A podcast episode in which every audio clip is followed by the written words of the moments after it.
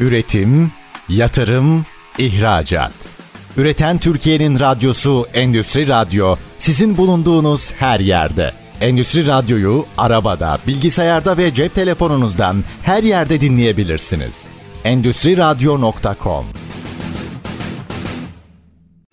Mürsel Ferhat Sağlam'la Kurumsal İletişim 2.0 programı başlıyor.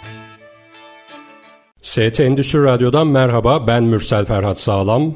Kurumsal İletişim 2.0 programında yine sizlerle birlikteyiz. Bugünkü konuğum e, Burcu Şen, stratejik gelişim ve marka koçu.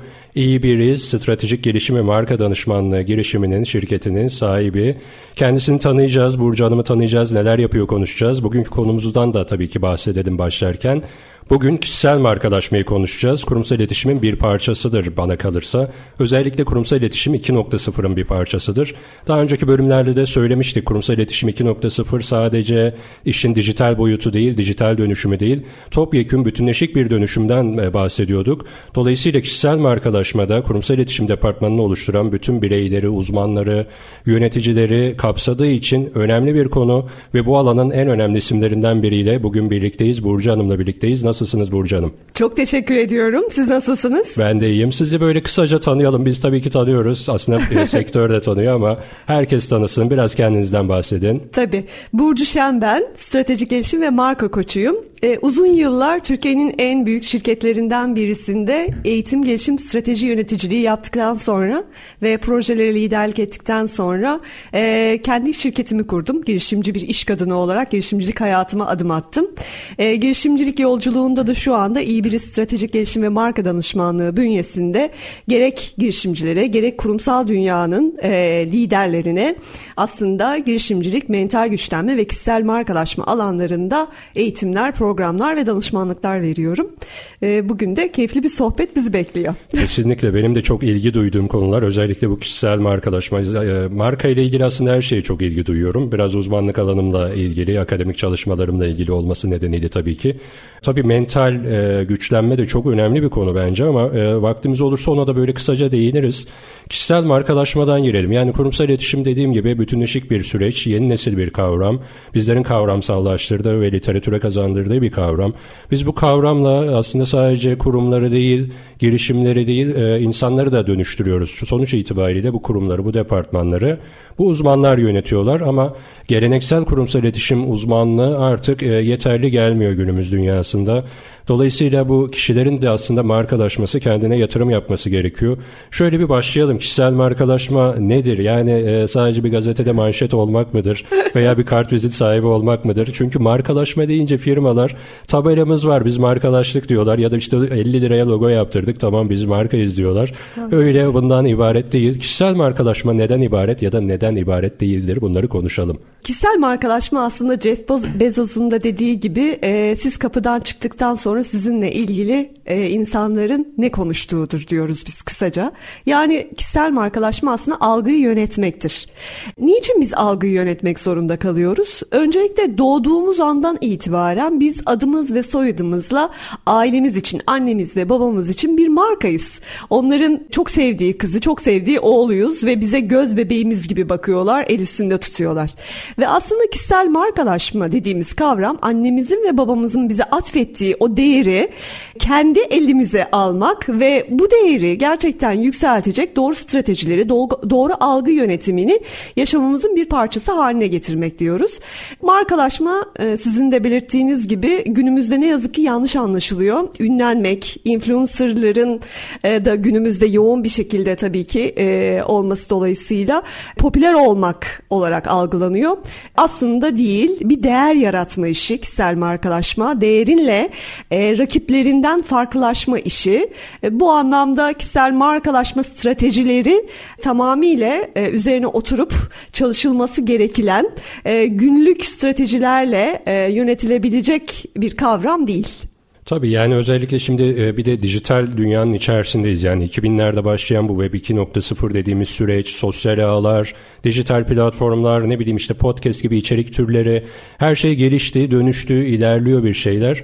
Ee, ama marka yönetimi veya işte kişisel markalaşma stratejileri 90'ların stratejileriyle hala yapılmaya çalışıyor. Birçok kurum tarafından ya da bu işi yaptığını söyleyen birçok insan tarafından 90'lar e, üslubuyla ilerliyorlar. Oradaki kitabı bilgi bilgilerle bu işi yapıyorlar. İşin içine dijital girdi. Kişisel markalaşma bu dijital süreçten nasıl etkilendi? E, tabii ki Covid sonrasında, koronavirüs sonrasında dijital dünya hepimizin hayatında çok büyük bir yer teşkil ediyor. E, ve dijital dünya üstünden kendimizi ifade etmek, kendi ürünlerimizi, hizmetlerimizi, fikrimizi aslında dile getirmek e, herkes için çok çok daha önemli hale geldi. Ben yoğun bir şekilde işte metro, metrobüs, Marmaray hepsini kullanıyorum ve bindiğim andan itibaren insanlar artık daha değerli bilgiye ulaşmak için telefondan gözlerini ayırmıyorlar. Ve düşünsenize yani milyonların tıklandığı dijital dünyada sizin de ürettiğiniz içeriğin ilgi görmesi, insanlar tarafından beğenilmesi, takdir edilmesi tabii ki hepimizin günümüzde dikkat ettiği ve önemsediği bir kavram. Böyle olunca da kişisel markamızla aslında o beğeniler arasında daha fazla yer teşkil etmek e, çoğu genç için özellikle yeni nesil için çok önemli ama mevcut e, işini sürdürmek isteyen ki ben yoğun olarak girişimcilerle çalıştığım için e, birçok işini, hizmetini, firmasını büyütmek isteyen e, iş dünyasındaki insan için de kişisel markasıyla farklılaşmak önem kazandı. Tabii şimdi bu kısımda biraz daha böyle e, kavramsal gidelim istiyorum. Bizim Kurumsal İletişim 2.0 programının e, bu bir rutini oldu aslında, geleneği oldu. Birinci kısımda böyle kavramsal ilerliyoruz. İkinci kısımda da konunun diğer boyutlarını değerlendiriyoruz. Girişimcilerin kişisel markalaşmasının ikinci kısma biraz daha düşünüyorum. Hı hı. Biraz daha kavram odağında gidelim. Yani bu hı. koronavirüs pandemi süreci benim için de çok e, önemli e, çıkarımlar yapmama neden olan bir süreçti. Aslında herkes için öyleydi ama ben e, şunlarla karşılaştım mesela pandemi başladı. Pandemi sürecine kadar e, daha öncesinde de tanıdığım birçok firma, birçok lider olabilecek, kişisel marka olabilecek birçok insan çok dijital konulara dikkat etmiyorlardı ve zaten biz satışımızı yapıyoruz veya zaten biz e, işimizi yapıyoruz. İşte bir işim var, bir firmada yöneticiyim zaten, e, ben kişisel markayım diyorlardı. Ancak tabii koronavirüs sürecinde dijital önemli bir şey oldu.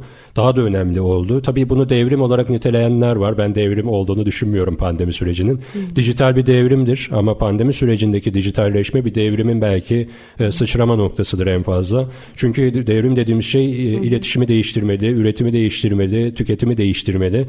Dijital bunların tamamını değiştirdi ama pandemi sürecinde bunlar e, farklı bir boyuta geçti sadece. Sadece daha da önemli hale geldi diyelim.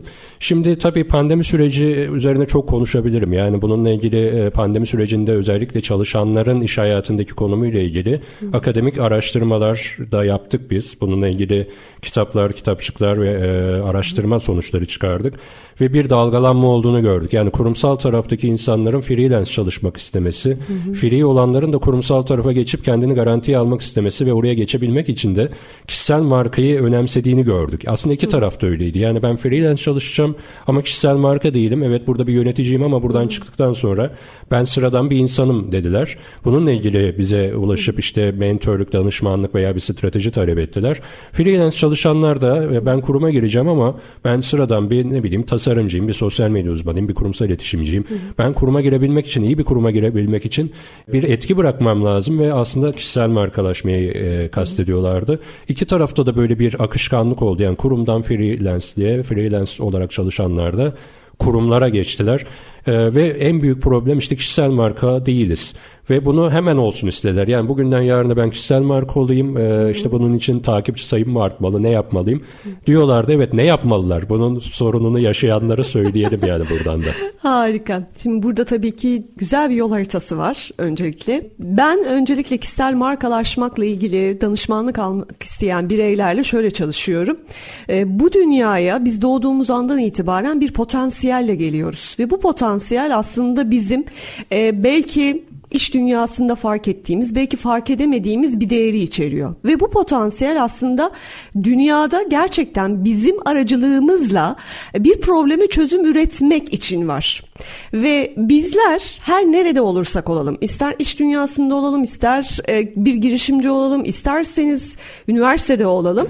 Aslında bu potansiyeli fark ettiğimizde bununla sesimizi daha fazla duyurabilmek, ve bu vesileyle aslında etki alanımızı büyütmek için elimize bir güç geçiyor. Ve bu gücü biz fark ettiğimizde aslında kişisel markamızı da biz e, yapılandırmanın ilk adımını atıyoruz. Ve burada da şöyle tabii ki ilerliyor. Önce bir marka temellerini belirleme süreciyle başlıyoruz biz. Nedir marka temellerini belirleme süreci?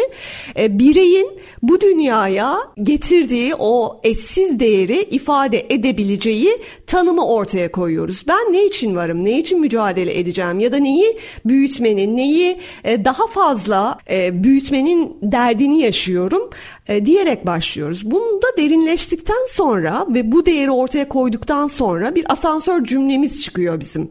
Nedir bu asansör cümlesi? İşte ben gerçekten benim ifade etmek istediğim bu değeri satın alabilecek bir kişiyle hedef müşterimle bir asansöre bindim. Ve bu asansörde 30 kat çıkacağız. Elimize 3 dakikalık bir süre olsun.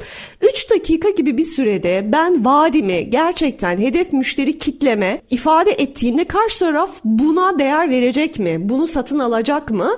Sorusu üstüne gidiyoruz. Ve onun için anlamlı olmasına kafa yoruyoruz. Çünkü bu değer benim için anlamlı ama bunu satın alacak karşımdaki kişi için ya da buna değer verecek karşımdaki hedef müşterim için de anlamlı olması gerekiyor. Doğal olarak biz örüntüyü, kişisel marka örüntüsünü bu problemin çözümünü arayan hedef müşteri, müşterimizi merkeze koyarak onun e, dikkate alabileceği, onun önemseyebileceği hale çeviriyoruz. Yani artık bizim problemimiz bizim problemimiz olmaktan çıkıyor. Buna çözüm üretebileceğimiz bir kitleyle birlikte büyüdüğümüz biz olduğumuz bir değere dönüşüyor. Zaten işte bizim kişisel markalaşmada o takipçi satın almamızın temel sebebi de bu değil evet, mi? Evet, tabii. Yani ben bir şey ortaya koyuyorum ve takipçilerim buna önem versinler, değer versinler, önemsesinler. Halbuki işte bu değeri ortaya koymayan birçok kişi burada fail ediyor. Yani hataya düşüyor. E, çünkü ortada temelleri sağlam olmayan, karşı taraf için anlam ifade etmeyen, herkes için klasik olan, e, kopyalanmış şeyleri ortaya koyduğunuzda sizden bir parça taşımadığında bu ürün, hizmet, fikir otomatikman geçici oluyor e, ve siz markalaşamıyorsunuz, fark yaratamıyorsunuz. Yani aslında önceliğimiz bir kendimizi tanıyoruz. Evet. Kişisel marka olarak. Evet. Ve sizler de aslında bu mentörlük sürecinde kişinin kendisini tanımasını sağlıyorsunuz. Evet. Ee, yani bu sadece bir CV'den ibaret değil. Kesinlikle değil. ee, yani bütün yönleriyle aslında dediğiniz gibi yani doğduğumuz Çok derin andan... bir çalışma yapıyoruz. Evet. Zihinsel bir çalışma hatta spiritüel bir çalışmaya kayıyor. Kişinin kendisinin bile fark etmediği tanımlar ortaya çıkıyor. Örneğin çok kısa örnek vereyim. Yakın zamanda çalıştığım bir iş kadını. Ee, çok da güçlü e, bir e, medya şirketi var. E, ve bu konuda iş insanlarına hizmet veriyor. Ve şunu diyor yani Burcu ben hizmet sunuyorum ama bulunduğum bölgede işte e, hedef müşterim sosyal medya hizmeti satan kişiden hizmeti anında satın alıyor. Ben de otomatikman ne yapıyorum? Dijitalde daha fazla içerik üretmeye çalışıyorum. Sosyal medyada hizmetlerimi, paketlerimi rekabette onunla aynı fiyata getirmeye çalışıyorum diyor. Şimdi burada aslında o iş kadınının düştüğü hata ne? Herkese aynılaşmak. Biz çalıştıktan sonra e, bu iş kadınımızla e, kişisel markasında aslında onun prodüksiyon işini neden yaptığı, neden bu işi önemsediği, neden diğer insanların içindeki aslında o değeri ortaya çıkartmak için prodüksiyonu seçtiğini ortaya koyduğumuzda o zaman bambaşka bir farklılaşma çıktı ortaya ve o zaman dedik evet ya ben sosyal medya işi yapan birisi değilmişim. Aslında benim farklılaştığım bambaşka bir yer varmış, yön varmış ve yaptığı işe daha cesaretle aslında odaklanma fırsatı elde etti. Yani burada tabii biz hep şeyi konuştuk yani e, kendi başına hareket eden insanları konuştuk. Bir kurum çatısı altında e, bu hayatını sürdüren işte kişisel markalaşmasını yönetmesi gereken insanlar da var. Tabii. Bunları da tabii e, dediğim gibi yani işin e, daha doğrusu programın ikinci kısmında biraz daha hem girişimci tarafını konuşalım. Belki üçüncü bölümde de bu kurumların içerisinde kendini ön plana çıkarmak isteyen insanları konuşalım. Tabii. tabii kurumların da buna müsait olması lazım. Yani biz bugün kurumsal iletişim 2.0 programını yaparken aslında kurumlara şunu söylüyoruz. Dönüşmelisiniz. Sadece departman dönüşümü, sadece işte medya pazarlama odağında bir dönüşüm, sadece bütünleşik pazarlama aksiyonlara odağında bir dönüşümü kastetmiyoruz. E, zihinsel dönüşüm, kurum zihni, kurum kültürüyle ilgili dönüşümü de e, vaat ediyoruz veya vurguluyoruz. Hatta ilk oradan başlıyor. Kesinlikle aslında oradan başlıyor. Yani kurumun da bir zihni vardır. Kesinlikle. Ben e, stratejik marka yönetimi kitabımda da marka eşittir insan vurgusu yaparken markaların da insanlar gibi olduğunu belirtmiştim. Şimdi bu şekilde özetlemiş olalım birinci kısmı. İkinci kısımda e, herkesin bence merak ettiği bu girişimcilerin kişisel markalaşması ile ilgili neler yapmaları gerekiyor bunları konuşacağız. Şimdi kısa bir reklam aramız var. İkinci bölümde görüşmek üzere. Üretim, yatırım, ihracat. Üreten Türkiye'nin radyosu Endüstri Radyo sizin bulunduğunuz her yerde. Endüstri Radyo'yu arabada, bilgisayarda ve cep telefonunuzdan her yerde dinleyebilirsiniz endüstriradyo.com ST Endüstri Radyo'dan merhaba. İkinci kısımdayız. Kurumsal İletişim 2.0 programında bugün kişisel markalaşmayı konuşuyoruz. Burcu Şen konuğumuz. Birinci kısımda kişisel markalaşmanın nedirini konuştuk. Biraz kavramsal detaylardan bahsettik. Örneklemeler yaptık. Ve ikinci kısımda da işin girişimciler boyutunu konuşacağız demiştik. Üçüncü kısma da kurumlar boyutunu alalım. Girişimciler için kişisel markalaşma. Ben de girişimcilerle çok çalışıyorum. Ve aslında ben de bir girişimciyim. Ve e, kişisel markalaşmanın girişime, bir girişimciye ne kadar artı değer kattığını çok iyi biliyorum bizzat deneyimlediğim için. Dolayısıyla girişimciler bu kısmı özellikle böyle çok dikkatli bir şekilde dinlesinler. Çünkü girişimcilik demek aslında işin nihayetinde e, işinizi belki exit yapacaksınız. Yani belki yatırım alacaksınız, satacaksınız ve aslında her girişimcinin en büyük hayali de girişimini e, büyütüp markalaştırıp ve sonra da iyi bir bütçeyle satmaktır. Bu dünyada o, olabilen bir şey. Silikon Vadisi'nin standartları arasında Türkiye'de de standart olması için uğraşıyoruz diyelim. Ama bunun gerçek gerçekleşmesi için girişimcinin de e, markalaşması lazım. Evet. Ben hep şunu söylüyorum. Türkiye lider odaklı bir toplum. Yani bu siyasette de öyle, e, ekonomide de öyle, iş dünyasında da böyle, ailemiz içerisinde veya arkadaş grubumuz içerisinde de öyle. Her zaman bir lider olsun ve o bizle ilgili bir şeyler planlasın, anlatsın isteriz. Dolayısıyla bir girişimin ön planda olması da aslında liderle yani girişimciyle ilgili. Peki girişimci nasıl markalaşacak, nasıl bir kişisel marka olacak? Çok güzel bir noktaya değindin aslında. E, girişimcinin liderlik özelliklerini olabildiğince parlatması gerekiyor. Öncelikle tüm girişimci dostlarımıza gerçekten yürekten tebrik ediyorum, takdir ediyorum. Ben kurumsal dünyadan sonra girişimciliğe adım atmış birisi olarak bu yolculuk ne kadar fedakarlık istiyor, ne kadar emek istiyor, ne kadar kendine has bir yol olduğunu deneyimliyorum bizzat. Ki, ee, siz Türkiye'nin en büyük holdinglerin birinin kurumsal evet. yönetiminde yer almış biri olarak evet. bir cesaret göstererek girişimciliğe giriş yaptınız kesinlikle, yani. Kesinlikle, kesinlikle ciddi bir cesaretti ve iyi ki de diyorum. Çünkü e, dediğim gibi girişimcilik yolculuğunda aslında tüm girişimci dostlarımız önce bir hayale inanarak yola çıkıyorlar. İnandıkları bu hayali büyütmek için de sistemleri, insanları, networkleri harekete geçiriyorlar. Ve tam da bu noktada girişimci tabii ki kendi hayalini aynı bir hamuru aslında pastaya dönüştürmek gibi e, yoğuruyor ve ortaya gerçekten çok güzel bir ürünün, hizmetin çıkması için çaba gösteriyor. Tabii ki bu yolculuk e, detaylarda çok fazla emek harcadığı için girişimcinin kendi markasına yatırım yapmasının önünde bir engel teşkil ediyor. E, böyle olunca da e, çoğu çalıştığım girişimcinin yaşadığı sorunlar arasında özellikle pandemiden sonra yaşadıkları temel sıkıntı ben görünür olmadığım için ve görünür olmak istediğim için aslında burada markamın da görünür olmasını sağlamak istiyorum. Yani e, kişisel markalaşma aslında sizin işinizi daha görünür kılmaya, işinizi daha maddi olarak farklı rakamlarla artık satabilir hale gelmenize, aynı şekilde ona atfedeceğiniz aslında değerin diğerlerine göre daha farklılaşmasına hizmet ediyor. Tabii ki bu bir vizyon işi. Çünkü her girişimcinin kişisel markalaşmaya önem verdiğini görmüyorum. Ama önem veren girişimcilerin ise burada ne kadar hızlı bir şekilde çevresinde ve sektöründe fark yarattığını da bizzat görüyoruz, gözlemliyoruz. Bu anlamda girişimcilerin kişisel markalaşmaya mutlaka yaşamlarında bir yerde dahil olmaları ve kendi yaptıkları el emekleriyle, tırnaklarıyla kazıdıkları işi parlatmanın yollarını öğrenmeleri bence yeni dünyada, yeni nesil liderlik yaklaşımında çok gerekli. Ee, evet yani ama birçok girişimcide de şöyle bir inanç var yani ben e, marka olmak istemiyorum. E, bu kişisel e, özelliklerden de olabiliyor yani bazı insanlar ön planda olmak istemez. Doğru. Daha sakin bir hayatı tercih ederler. Girişimim ön planda olsun diyorlar ama o zaman da herhalde marka insanlarla çalışmaları gerekir. Yani ya siz ön planda olacaksınız veya o kurumu sırtlayacak evet. marka insanlar ekipte olması gerekiyor doğru değil mi?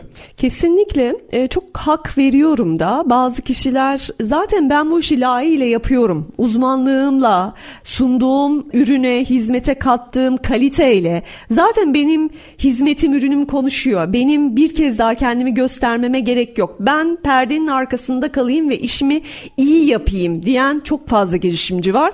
Bu girişimcilerle de çalışıyoruz. Burada aslında bizim ortaya koymak istediğimiz şey marka olduğunuz zaman illa işte TV'ye çıkmanız, daha fazla işte medyada görünmenizi kastetmiyoruz. Sizin bugüne kadar ürettiğiniz o değeri gerçekten büyütmenize hizmet edecek başka network ağlarıyla da bağ kurabilirsiniz ve bunu kişisel markanıza yatırım yaptığınızda belki de görmediğiniz farklı pencerelerden işinize bakma şansınız olacak. E, ve böylece kattığınız ve yarattığınız değer artık iz bırakır hale gelecek. E, düşünsenize yani siz İnşallah yani Allah gecinden versin ama öldükten sonra sizin hala isminizin konuşuluyor olmasını kim istemez ki? Tabii bu içgüdüsel bir şey aslında. İnsan her zaman var olmak için bir şeyler Aynen. yapar. Yani e, ilk insandan bu yana diyelim ya da ilkel dönemlerden beri. İz bırakmak işte, hepimizin. Tabii Göbekli Tepe niye yapıldı? İz tabii. bırakmak için yapıldı. Yani yoksa yani yerleşik hayat söz konusu değil. 12 bin yıl öncesinden bahsediyoruz. Tarım bile e, ne durumda belli değil. Kesinlikle. Yani yiyecek ekmeği bile e, olmayan insan 12 bin yıl önce kalıcı olmak hissiyatıyla evet. bir şeyler yapıyor. Bir e, belki bir mabet, belki bir toplanma yeri, belki bir bugünkü anlamda network alanı aslında inşa ediyorlar. Evet. Tamamen evet. kalıcı olmayla ilgili yani. Maslow hiyerarşisinin de biliyorsun ki en temelinde evet yeme, içme, temel ihtiyaçları karşılaş, karşılama, sonra sosyal ihtiyaçlar, sonra kendi gerçekleştirme ihtiyacı. Ve bizim kendini gerçekleştirme ihtiyacımızın en temelinde aslında e, varlığımızı daha fazla insana duyurabilmek var. e, o yüzden böyle düşünen girişimcilerin öncelikle zihinsel olarak kendilerine koydukları engel üstüne çalışmalarını tavsiye ediyorum.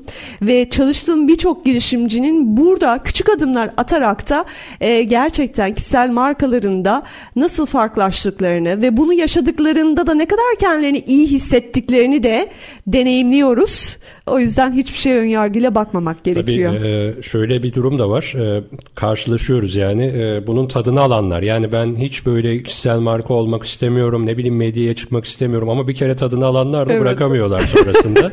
Kesinlikle. Bugün hangi gazetede olacağız? Yarın hangi televizyona çıkıyoruz? Ya da işte bugün radyo programı var mı vesaire diye ya da takipçi sayımız işte sürekli artsın gibi ihtiyaçlar söz konusu oluyor. Evet. Yani o çekingenlik diyelim, o sosyal durumu nasıl anlatalım bilmiyorum ama yani bir duygusal bir durumu e, aştıklarında o zihin engellerini aştıklarında aslında mental engelleri aştıklarında e, bir e, periyoda giriyorlar ve bundan memnun da oluyorlar. Kesinlikle. Bir de Çünkü Mürsel... hem para kazanıyorlar hem de e, Evet. Yani zaten bizim çalışmamızın özünde en başta da söyledim. Dünyaya geliş amacıyla bağ kurduğunda o kişi aslında orada büyük resimde yaratmak istediği değeri fark ettiğinde kişi zaten bunu söylemek için can atıyor. evet, evet. Yani düşünsenize sizin ilacını bildiğiniz ilacına sahip olduğunuz bir elinizde çok güçlü bir araç var ve bunu herkese artık sunmak istiyorsunuz. E, ve burada otomatikman aslında biz şunu da görüyoruz çalıştığımızda teklifler almaya başlıyor kişiler.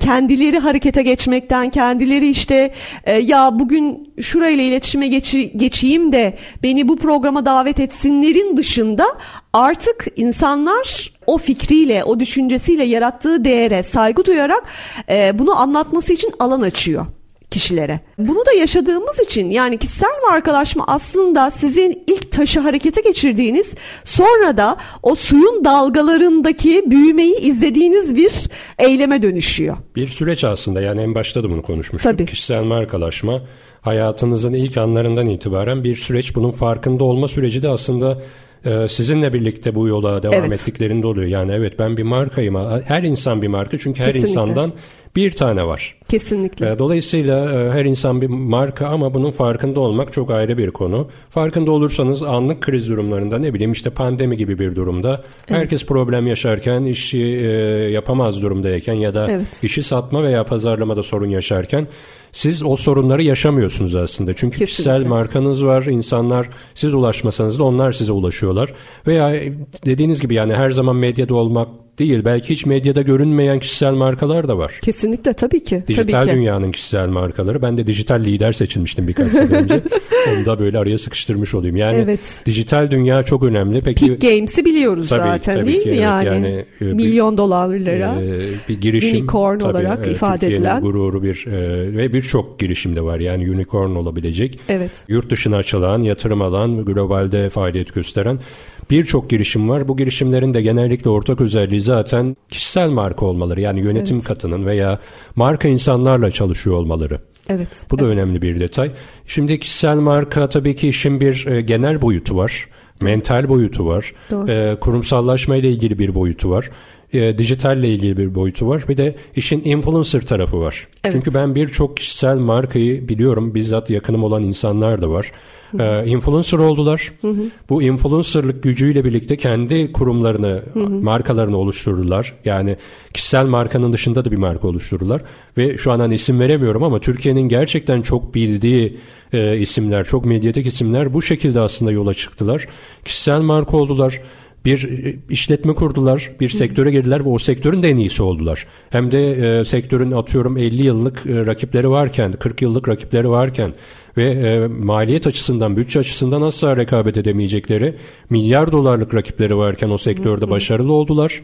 İlk sıralara geçtiler ve şu anda kişisel markalar, isimlerini anmayalım ama az çok herkes aslında tahmin ediyordur bu kişisel markaları. Yani influencerlık detaylarını da değinelim bence. Yani hem bu evet. kısımda, üçüncü kısma da sarkabilir bu durum. Çok da şey e, önemli değil. Tabii Devam ki. edebiliriz yani bu konuda. Çünkü önemli bir konu. Herkes influencer olmak istiyor. Doğru. Influencerlığın da tabii ki bazı şartları var. Ama Doğru. temelde bir kişisel marka olma süreci de influencerlık değil mi? Kesinlikle. Öncelikle çok güzel bir noktaya değindin. Influencerları ben ikiye ayırıyorum. Bir gerçekten bu işin popülerliği dolayısıyla influencer olmak isteyen ve bu işin e, cazibesine aslında kapılan bir kesim. Bir de gerçekten influencerlık gücünü kullanarak aslında sektörde bulunduğu alanda fark yaratmak isteyen ve insanlara gerçekten fayda yaratmak isteyen bir kesim. O bahsettiğimiz kesim zaten hedef kitleleri tarafından o kadar fark ediliyor ki e, ve o fark yaratma tabii ki beğeniye e, daha fazla aslında e, sürecin büyümesine ve etki alanın büyümesine hizmet ediyor. E, bu anlamda influencer e, olmak tabii ki kişisel markayı iyi yönetmekte çok ilgili. Çünkü bu işe yani dijital araçları kullanmaya odaklandığınız ilk andan itibaren saygınlığı korumak, verdiği sözü e, gerçekten e, gerçekleştirebilmek, e, sunduğu ürünler veya hizmetler, markalar neyse bu konuda güven yaratmak öncelikle influencer olan ve bu konuda başarı elde etmiş birçok kişinin kişisel markalaş kişisel markasını yönetirken yaptığı doğru tercihler arasında. Ben burada kişisel markasına özel gerçekten profesyonel hizmet alan influencerları da biliyorum. Bir de bu işi spontan ve tamamıyla akışta yapan influencerları da tanıyorum. Ama hani sözümüz kişisel markalaşmayı bilerek bu işe adım atacak olan kişilere olsun. Tavsiyem şu olur. Gerçekten herkes gibi olmaya çalışmayın. Yani influencerlık sektöründe birilerini beğeniyor olabilirsiniz, birilerinin yaptığı hizmete ilgi duyuyor olabilirsiniz ama siz farklısınız. Sizin size özgü bir etki alanınız var. Sizin iz bırakacağınız alan belki de çok farklı. Öncelikle kendinize dönün. Aynayı kendinize çevirin ve kendi iyi olduğunuz yönleri bulun, keşfedin diyoruz. Ve zaten biz bu konuda e, bunun keşfi üzerine çalışıyoruz.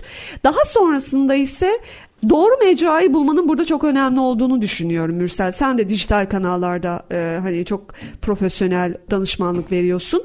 Herkes Instagram'da diye Instagram'da var olmanıza gerek yok. Ya da herkes TikTok'ta diye TikTok'ta var olmanıza gerek yok. Burada özellikle e, e sizin e, vermek istediğiniz mesajları en doğru ifade edeceğiniz mecra neresi ise orayı doğru kullanmak ve orada değer yaratmak. Orada kişisel marka iletişiminin stratejisini doğru konumlandırmanın önemli olduğunu düşünüyorum. Zaten değer doğru keşfedilirse, doğru iletişim kanalında bu daha fazla kitleye e, dönüşürse ve dile gelirse gücün daha da arttığını görüyoruz influencerlık sürecinde. Tabii burada yine de kavramları doğru anlamak gerekiyor. Yani influencerlık ayrı bir şey, fenomenlik ayrı bir şey, bir de celebrity dediğimiz işte ünlülük konusu. Evet, Aslında evet. bu dijital ünlüleri diyelim üçe ayırıyoruz. Fenomenler, influencerlar ve gerçek ünlüler, celebrity'ler. Bunları konuşalım. Ee, hem bu detaylardan bahsedelim. Yani fenomen hı hı. nedir? işte celebrity nedir ve influencer nedir, farkları nelerdir bunları konuşalım. İkincisi de doğru mecra meselesini konuşalım ve e, üçüncü konuda kurumsal düzeyde yani bir markanın içerisindesiniz ve e, o markada ön planda nasıl olabilirsiniz? Yani illa yönetici mi olmanız lazım yoksa bir markada çalışırken e, marka insan olabilir misiniz? Kişisel markanızı inşa edebilir misiniz? Bunları konuşalım. Üçüncü kısma bunları saklayalım. Güzel konular. Şimdi yine kısa bir reklama gidelim. Üçüncü kısımda görüşmek üzere. Üretim, yatırım, ihracat. Üreten Türkiye'nin radyosu Endüstri Radyo sizin bulunduğunuz her yerde. Endüstri Radyo'yu arabada, bilgisayarda ve cep telefonunuzdan her yerde dinleyebilirsiniz. Endüstri Radyo.com ST Endüstri Radyo'dan merhaba ben Mürsel Ferhat Sağlam. Kurumsal İletişim 2.0 programıyla devam ediyoruz. Konuğum Burcu Şen. Bugün kişisel markalaşmayı konuşuyoruz. Konuşmaya da devam ediyoruz. Üçüncü kısımdayız. İkinci kısmın sonunda influencer, fenomen, celebrity gibi kavramları tanımlayalım dedik. Yani ne farkları var ve e, hangi mecranın daha doğru olabileceği ile ilgili detaylardan bahsedelim, bahsedelim dedik. Ve bir de kurum içerisinde markalaşmak için illa CEO olmak mı gerekiyor, işte CMO olmak mı gerekiyor veya işte e, bir yönetici, departman yöneticisi mi olmak gerekiyor? Bundan bahsedelim ve tabii ki kurumda ön plana çıktıktan sonra bütün olumsuz okları da üzerimize çeker miyiz korkusunu da konuşalım. Çünkü bu da bir problem oluyor. Yani kurumsal kıskançlık diyelim biz bunlara. Bu problemleri de konuşacağız. Hemen hızlıca bu influencer tanımını yapalım. Yani influencer aslında dijital dünyadaki insanların belli bir kitleye ulaşması ama burada tek kriterimiz kitle değil. Bu kitleyi yönlendirme. Zaten influence kelimesi İngilizce'de etkilen, etkileyen, etkileyici anlamına geliyor. Yani biz kitlemizi etkileyebiliyor muyuz? Biz buna dijital literatürde dönüşüm diyoruz. Dönüşüm sadece bir ürünü satmak değildir. Bir ürüne e, atıyorum bir formu doldurtmak da dönüşümdür. Bir reklama tıklatmak da dönüşümdür. Bir banner'a e, incelemek, tıklamak veya bir dokümanı indirmek de dönüşümdür. Dolayısıyla aslında influencer dönüşümü sağlayan kişi anlamına geliyor. Influencerlar tabii ki mikro, nano, e, makro, işte mega influencer şeklinde kategorize edilebiliyor. Fenomenler influencerlıktan çok daha bağımsızdır. Takipçi kitleleri olmayabilir hatta o sosyal ağı hiç kullanmıyor da olabilirler. Bir içerik üretirler. İstem dışı bir içeriktir bu. Bir videodur, bir görseldir, bir bir canlı yayındır belki ve orada e, dikkat çekici bir yön vardır. İnsanlar bundan hoşlanırlar ve onu fenomenleştirirler. Ama dediğim gibi bu kişilerin illa sosyal ağda olması bile gerekmiyor. Ama tabii ki o kitleyi yakaladıktan sonra sosyal medyada hesap açıp sonrasında influencerlığa yönelen insanlar da oluyorlar. Yani fenomenlikte bir kitle söz konusu değil bir e, bir şeye dönüşüm elde etmek bir e, amaç değil ama influencerlığa giden yolda da bir adımdır fenomenlik. Celebrity hem influencer e, olabilir hem de e, halihazırda zaten ünlü olan, ünlü bir oyuncudur, mankendir, belki bir haber spikeridir, belki siyasetçidir veya ne bileyim e, bir sonucudur. Yani bir ünlü potansiyeli vardır. Geleneksel medyadadır, ana akım medyadadır. Oradaki gücünü, varlığını belki bir oyuncudur dediğim gibi bir şarkıcıdır, bir türkücüdür. Oradaki potansiyelini sosyal medyada da kullanmak isteyen birçok insan var. Biz bunlara tırnak içinde ünlüler diyoruz. Televizyon ünlüleri, gazete ünlüleri veya işte medya ünlüleri. O sosyal medyada da bu gücü sağlamak istiyor ve biz bu kişilere celebrity diyoruz ama bunların da bir tabii ki influencer gücü vardır. Yani influence etkisi yani etkileyici güçleri vardır. Böyle ufak ayrımlar ama bir şekilde ayrılmak zorundalar yani kavramları iyi anlamak zorundayız. Yoksa influencerken ben fenomenim diyebiliriz. Bu da kişisel markaya zarar verir ya da işte fenomenken ben celebrity'yim diyebiliriz. Bu da kişisel markayı olumsuz etkileyebilir. Veya celebrity'yken, ünlüyken ben fenomenim diyebilirler. Burada kavramlar iyi ayrıştırılmalı. Tabii ki e, kitleye bakarsak herkes fenomeni de aynı algılıyor. İşte influencer'ı da aynı algılıyor ama biz profesyonel açıdan duruma bakacak olursak durum böyledir. Çünkü influencer'lara, fenomenlere vesaire bunlara ihtiyacımız var kurumsal tarafta. Bu işin birinci kısmıydı. İkinci kısımda da aslında e, bitirirken sen de söyledin doğru mecra konusu ve ben daha dün bir e, danışanımla bu doğru mecra konusunu e, biraz oturduk, tartıştık olumlu manada tabii ki. Bir mecrada ısrar ediyor. Ben de o mecrada olmaması gerektiğini çünkü bir verim alamadığımızı raporlarda, analizlerde görüyoruz. Ama ekstra bir mecra, iki mecra önerdik. Oradaki aksiyonu daha uygun gördük ve bir strateji hazırladık. Şimdi yola o şekilde devam edecek. Ona göre bir hem e, içerik stratejisi hem içerik konsepti hem de ilerleme, dijital ilerleme stratejisi hazırladık. Yani bir mecradaki varlığını diğer mecralara kaydırması gerekiyor. Çünkü bir doyum noktası oluyor mecralarda. Yani e, kurumsal hayatta da öyledir. Yani bir noktaya gelirsiniz maddi olarak güzel kazancınız da olsa manevi olarak ben bu işe doydum deyip işi bırakabilirsiniz. Oluyor yani özellikle pandemi döneminde çok oldu. Şimdi doğru mecra konusuna biraz daha değinelim. Yani herkes Instagram'da olmak zorunda mı? Herkes LinkedIn'de olmak zorunda mı? Ve herkes atıyorum TikTok kullanmak zorunda mı? Gibi konuşalım. Tabii herkes kullanıyor aslında ama efektif kullanmayı kastediyorum ben burada. Kişisel markalaşmada aslında bizim en önem verdiğimiz nokta sürdürülebilir olmaktır. Yani bir gün içerik ürettim, sonra bir ay medyada olmadım ve sonra tekrar içerik ürettim. Bu aslında kişisel markalaşmaya zarar veren de bir tanımdır. O yüzden bizim aslında içerik üreticisi olarak her ne tanımda olursak olalım içerik üreticisi olarak nerede sürekli içerik üretmeye niyetimiz var, isteğimiz var, motivasyonumuz var. Önce buna karar vermek bence çok önemli. Kendim de aslında kendi kişisel markama yatırımı yaparken bu konuda çok fazla testten geçmiş birisiyim. Çalıştığım danışanlarımda çok fazla bu konuda motivasyonun inişlerine ve çıkışlarına şahitlik ediyorum. Bu anlamda bence iletişimin, iletişim doğru iletişim kanalını belirlerken Nerede içerik üretmeye isteğiniz var, iştahınız var, motivasyonunuz var? Buraya bakmak önemli diye düşünüyorum. Tabii ki diğer önemli noktada bizim hedef kitlemiz nerede? Yani siz e, gerçekten bir iş dünyasında sattığınız ürünler ya da satmak istediğiniz ürünlerin hedef kitlesi 35-45 yaş arası kadınlar olsun. Bu 35 yaş ve 45 yaş arasındaki kadınları TikTok'ta hedefleyemezsiniz ya da TikTok mecrasını kullanarak buradaki hedef kitlenize ulaşamazsınız. Ya da tam tersi gençleri hedefliyorsunuz ve gençlerin Facebook'ta olmasını ya da Facebook'a üreteceğiniz içeriklerle gençleri yakalamayı beklemek hata olabilir.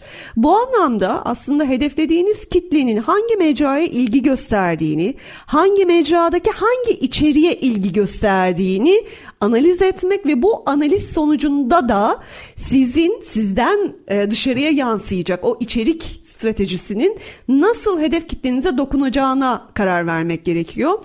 Çünkü günümüzde biliyorsunuz farklı içerik üretme türleri var. Son zamanlarda video içerik üretme türü tabii ki çok çok daha e, revaçta ve önemli hale geldi. Ama yazılı iletişim, görsel iletişim, sesli iletişim bunların arasında yer alıyor. Doğal olarak siz içeriklerinizi, görüntünüzü göstermeden podcastlerle ifade etmek isteyebilirsiniz.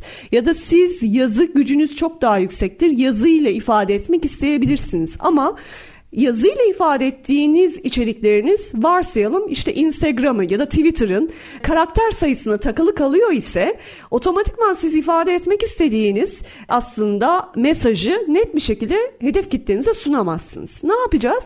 Doğal olarak burada aslında ben hangi kanalda daha iyiyim, kendimi daha iyi hissediyorum ve o kanalda içerik üretmeme hizmet edecek doğru kanal neresi? Bu algoritmayı, bu puzzle'ı doğru oturttuktan sonra zaten içerik üretmek konusunda kişisel markamızı sürdürülebilir hale getirmek konusunda da e, yol netleşmiş oluyor e, ve böylece taşları daha doğru bir şekilde biz üst üste koymaya başlıyoruz. Yani peki e, şimdi popüler bir mecra ortaya çıkıyor atıyorum. Şimdi işte TikTok mesela ama herkes video içerik üretemez. Evet. Böyle bir yeteneği herkesin olmayabilir. Kesinlikle yok. Veya bunu tercih etmeyebilir. Veya Doğru. bunu beceremeyebilir yani. Doğru. Tabii ki profesyonel bir destek de gerekiyor. Özellikle bu video içerik için tasarım Kesinlikle. odaklı e, konularda. E, bu kişiler ne yapacak? Yani herkes oradayken ben orada değilim. O zaman ne yapacağız? Tam da o noktada aslında e, şu sorgulamayı yapmak gerekiyor. Acaba gerçekten herkes orada olduğu için olmalı mısın? Yoksa herkes orada olsa bile sen gerçekten kendine has, kendi güçlü yönlerinle başka bir mecrada yer alıp orada mı fark yaratmalısın? Ee, ya da kendini dönüştürmeye açık mısın? Yani bu burada bu kavramlara biraz değinmek lazım. Yeni dünyada TikTok varsayalım eğer ilgi görüyorsa ya da yeni bir mecra ilgi gördü ve orada ben o kanala hızlı girersem popülariteyi daha hızlı yakalarım diye düşünüyoruz. Haklı herkes de bu konuda sonuçta pastadaki paylar kapılmadan yer almak her zaman için daha avantajlıdır dijital dünyada. O zaman şu soruyu soracağız. Biz o mecrada görsel olarak kendimizi göstermeden var olmayı istiyorsak burada hangi stratejiyi uygulamam lazım? Nasıl bir kanal kullanmam lazım? Ya da kendimi dönüştürmeye hazır mıyım? Yani iki sorunun cevabına kişi eğer net yanıt veriyor ise bu konuda da zaten e, biz danışmanlar olarak destek oluyoruz kişi illa gözükmeden de ya da kendisini evet. göstermeden de içerik üretebilir tabii ki. Bir ara şey vardı bu pandemi döneminde Clubhouse vardı. Evet. Ee, sesli içerik odaklı bir mecraydı. Evet bir çok, ara çok popülerdi. Çok popülerdi. Ben girmedim mesela. Bir de giremedim yani e, iOS kullanıcıları için e, vardı. Doğru sadece evet ee, iOS böyle kullanıcıları. Bir, e, sonra açtılar diğer Android'e vesaire ama o zaman da zaten geç kalmıştık yani. Popülaritesi azaldı. Azalmıştı. Evet. Ama olabiliyormuş demek ki. Yani Oluyor. bir anda parlayıp bir anda oranın ünlüleri de yani Tabii. ben şöyle paylaşımlar görmüştüm. Ya bunca yıldır işte Instagram kullanıyorum ne bileyim LinkedIn kullanıyorum veya diğer mecralardayım. O kadar da içerik üretiyorum. Ya şu Clubhouse'daki bir ayda elde ettiğim popülariteyi, Doğru. markalaşmayı sağlayamamıştım diye e, o Evet. işte Clubhouse'da bulunan ve oradaki faaliyetlerini sürdüren insanlar da vardı yani. Kesinlikle. O dönemi ben hatırlıyorum. Özellikle o dönemin içinde bulunduğu zaman dilimi de çok aslında popülariteyi hızlandırdı. Pandemi biliyorsun. dönemi evet. Pandemide herkes canlı yayın yapıyordu. Canlı yayınlardan artık herkese e, gerçekten sıkılmıştık yani Evet, her evet. gün canlı yayın izlemekten. E, Ne oldu? Yüzümüzü göstermeden fikrimizle, e, zihnimizi ortaya koyduğumuz sesimizle. sesimizle evet var olduğumuz bir mecra popülaritesinin tabii ki artmasına hizmet etmişti. Ben de çok keyifle girmiştim birkaç canlı yayına. Ama yani bu popülerlik içerisinde de işte orayı sevdik. Peki biz o komüniteyi nasıl devam ettireceğiz sorusu ortaya çıkıyor. Peki yani her kişisel markalaşma kesinlikle şu mecraları ben söylüyorum ama sende de böyle bir şey var mı? Yani şu 2-3 mecrayı kesin kullanmalısın. İster içerik üret, ister üretme, ister bir ayda bir içerik üret ama Evet. bu mecraları kesin kullan dediğin böyle temelde senin olmazsa olmaz diyebileceğin 2-3 mecra var mı? Ya da bir mecra en azından. Yani ben kişisel markasıyla e, ilgili e, çalıştığım, danışmanlık verdiğim tüm danışanlarıma öncelikle bir web sitesi öneriyorum. Her ne kadar web sitesinin popülaritesi, Kişisel web sitesi. kişisel web sitesi öneriyorum. Çünkü ben adımla ve soyadımla ne yapmak istiyorum, amacım ne, e, neye hizmet ediyorum bunu anlatabileceğim en doğru mecra kendi web sitem. Bu bizim kart vizitimiz, dijital dünyadaki kart vizitimiz aslında. Doğal olarak bunun olmazsa olmaz olarak görüyorum. E, diğer mecralar kapanabilir, diğer mecralar engellenebilir. O yüzden kişisel olarak bir web sitenizin olması her zaman için e, bizim must dediğimiz noktalardan bir tanesi. LinkedIn konusu. Diğer noktalarda da hedef kitlenizin varlığına göre LinkedIn'de mutlaka iş dünyasıyla çalışmak istiyorsanız var o, olmanızı tavsiye ediyoruz. Özellikle yeni nesil bu konuda LinkedIn'e bazen çekinceli bakabiliyor. Orayı daha kurumsal görebiliyor ama LinkedIn'de iş dünyasına, kurumsal dünyaya kendinizi ifade etmek için e, bir kart vizittir. Diğer mecraları da biz yine e, aslında ihtiyaca göre tavsiye ediyoruz. Instagram bunlardan bir tanesi. Hani must Twitter belki diyebiliriz. olabilir. Twitter aynen Gündemde olabilir. Yani yoğun olarak bu mecralar zaten kullanılıyor şu anda da. Evet yani tabii ki çok derya deniz bir konu. Yani kişisel markalaşma dediğimiz şey anlat anlat bitiremeyeceğim, bitiremeyeceğimiz e, kitaplar dolusu bir yolculuk. E, üzerine tezler, makaleler yazılıyor evet. ve yine konuşulacak birçok konu var. Ben şöyle çok hızlı bir şekilde çünkü merak edilen bir konu. Yani evet. kurumsaldayım ama yönetici değilim. Belki yeni mezunum. Ben ne yapacağım? Nasıl kişisel markamı böyle inşa edeceğim ve yani e, olumsuz okları da üzerime çekmeden bunu nasıl yapacağım? Bunu çok böyle hızlı bir şekilde özetlersek güzel olur. Evet. Kişisel markalaşma üzerine çalışan herhangi bir pozisyonda, kurumsalda çalışıp hangi pozisyonda olursa olsun bu konuya ilgi duyan herkes öncelikle şunu bilsin. Bu sizin cesaretle kendi kariyerinizi inşa etmeniz için sizi güçlendiren bir araç. Sizi farklılaştıran bir araç. Kurumsal dünyada eğer siz kendi cesaretinizi, özgüveninizi yükselttiğiniz için şirket içerisinde motivasyonunuz düşürülüyor ise, mobbinge uğruyorsanız o zaman biz şunu diyoruz aslında. Ya bu konuda sizin sesinizi daha fazla büyütmenize o şirket destek olmuyordur ya da siz bugüne kadar aslında kendi potansiyelinizi göz göre göre ortaya koymamışsınızdır. O yüzden bu farkındalığa erişmek çok değerli bence. Kişinin kendi kişisel markasına ilişkin çalıştığında.